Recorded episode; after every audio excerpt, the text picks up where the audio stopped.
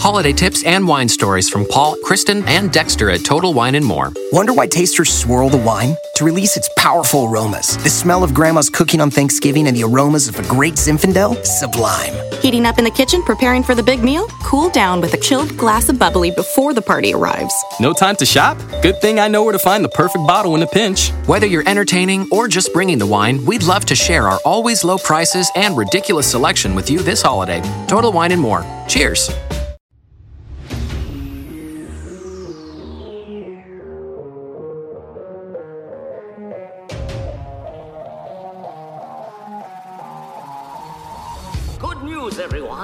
Welcome in to the Fandom Vibe, presented by Nerd Talkalypse Podcast. This is your number one source for news from trending pop culture and fandoms alike.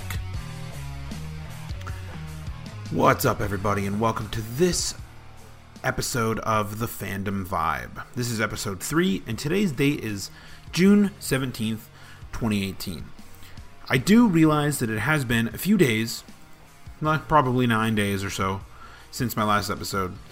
That's because I was expecting to have an episode of Nerd Talkalypse to come out this week, which we were going to cover news on, and then I was going to do a second Fandom Vibe episode um, alongside it. But that never happened, so, you know, we're experiencing some delays, but whatever. I, I digress.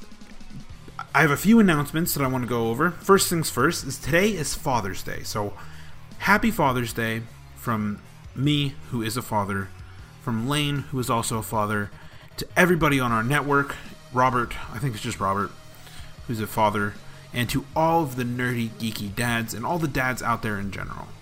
Um, it's a warm, warm feeling being a father, being a parent, being a part of a family. It's great.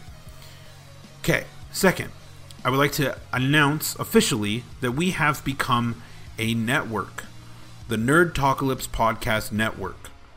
Nerd Talkalypse Podcast, as you know it, is now just Nerd Talkalypse. This show, The Fandom Vibe, and Bridging the Geekdoms with Robert Slavinsky and Colton Bird. They have also joined along with us. So they're they're awesome. You know, the the whole point of this network is to is to bring content all the time from everybody. So you can go check out our website at nerdtalkalypsepodcast.com um, for all sorts of fun stuff. We're putting news up there. You can get links to all the shows, all that great stuff. Also, you can become a patron on our Patreon page. Now I know that there's a ton of podcasts out there asking for um, patron, you know, patronage and, and things like that. However, we're asking simply for one dollar, one dollar per month, for as long as you want to do it. That is pennies a day, twelve dollars a year, and you can get a bonus podcast out of this something that you can only get if you become a patron. That that's all I will say. You it'll be exclusive shows that you can get a private RSS feed to add to your podcatcher, wherever that may be that you wa- watch or listen to podcasts on. You can add it to that, and you will be the only one who get it who gets it if you're a patron. So remember that for less than you pay every day for a coffee, you can support our programming to continue being awesome. One dollar a day, that's all we ask for. It's not that much. Anywho, that that's what's going on. So with that, I will say the new thing, the new tag that I that I'm going to say at the beginning of this episode is that the Fandom Vibe is a proud member of the Nerd Talkalypse podcast network. You can check out the other shows, Nerd Talkalypse, the Fandom Vibe, and Bridging the Geekdoms. We're gonna have some big stuff coming out of this, crossovers, all sorts of fun stuff. That's gonna be awesome. That being said, look forward to another show from Nerd Talkalypse really soon. We're going to do one about Solo, a Star Wars story. We just saw it. Um, we really enjoyed it. Um, there's actually a news article in this episode of Fandom Vibe that I'm going to talk about the uh, Star Wars standalone movies and stuff like that. So definitely be look be looking for um, all that stuff. Second thing, or yeah, second thing. Good lord, I've been going on and on here. Finally, I should say as far as for the announcements, the fandom vibe is also available on its own RSS feed now. So you can go and subscribe to it as a separate entity from Nerdtalkalypse. I'm still going to put it on the Nerdtalkalypse feed, at least for, for, a little while longer. So if you have listened to it on the show, then definitely, uh, definitely subscribe to it.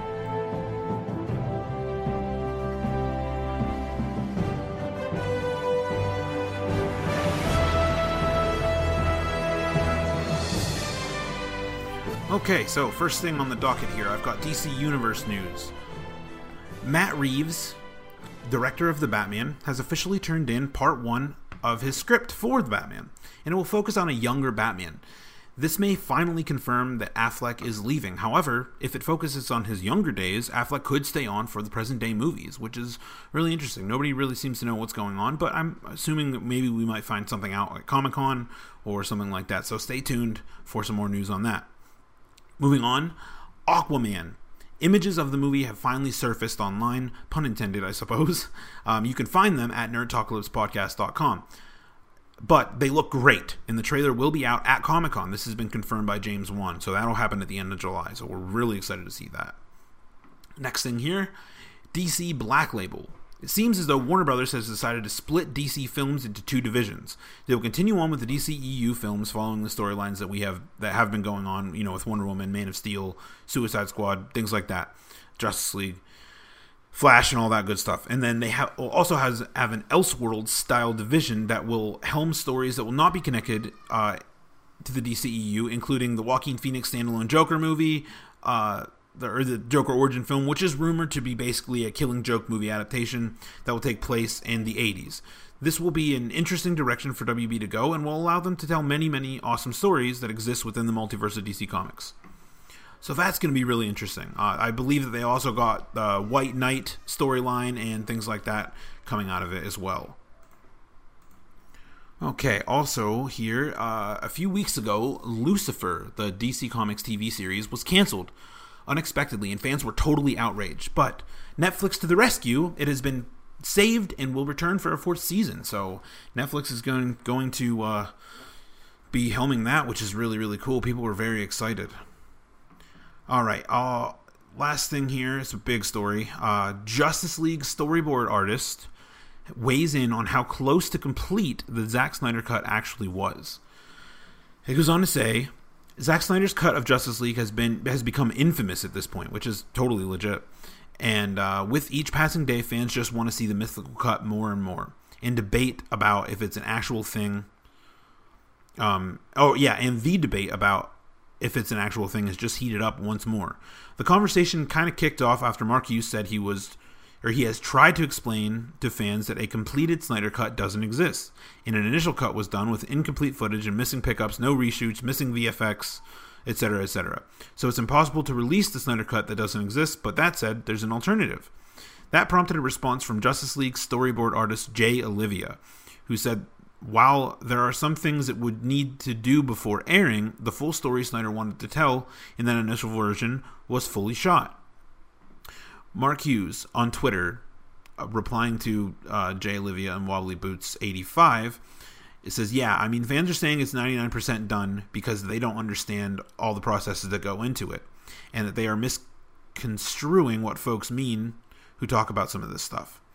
Jay Oliva responds, I think they're responding to people saying that the Snyder Cut, prior to Whedon's involvement, does not exist and that is a and that is not a cohesive story because Zack left.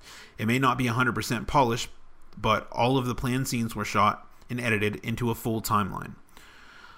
So, quote unquote, other than incomplete VFX, maybe some reshoots for hookups, everything was shot that that was storyboarded, Oliva wrote. Zack isn't the kind of director who creates a film in the edit bay. It's all planned out meticulously from beginning to end. That's how Man of Steel and Batman v Superman was done.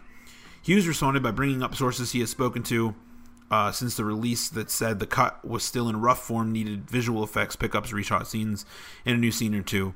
While Levy agrees there's still more work to be done, that's not what he meant by 99%. He's quoted saying, What I meant with 99% is that all of the scenes Zack envisioned was shot and exists in one form or another, Oliva said. Of course, there is still VFX that is unfinished, but I never inferred that the film was 99% done. Rather, that Zack's vision was all shot except for a few reshoots planned. So that's very interesting. The, the, the plot thickens even more. So I, I have no idea. Okay, so I'm going to move right over Marvel and then into Star Wars news. Rumor is that Star Wars actor claims that nine movies are in development.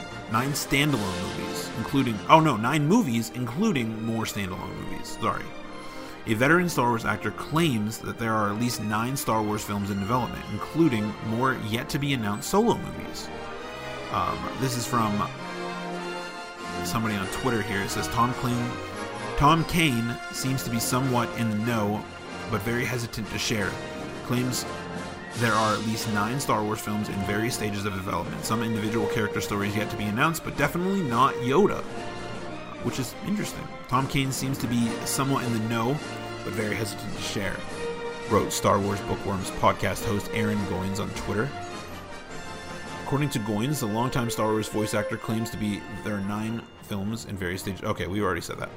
Uh, Kane has had steady involvement in the Star Wars galaxy since the first since first lending his voice to the Shadows of the Empire video game in 1996. In the years since, Kane has participated in more than 60 Star Wars projects, including multiple recurring roles in the animated Star Wars The Clone Wars television series, so that's pretty cool. And last thing on the docket here is Rick and Morty news. Rick and Morty season 4 has officially started production as of yesterday, June 16th, 2018. So, no telling as to how long that's going to be uh, before it comes out, but soon sooner rather than later, I presume. But okay, that's going to be it for this week's episode of the Fandom Vibe, and I'll be back next week for some more news. So stick around. And remember, you can subscribe to the show um, right off iTunes or any any particular podcast platform. I believe, except for Spotify. Spotify's a little picky about who they take these days, but um, for now, you can get me anywhere else. Toodles.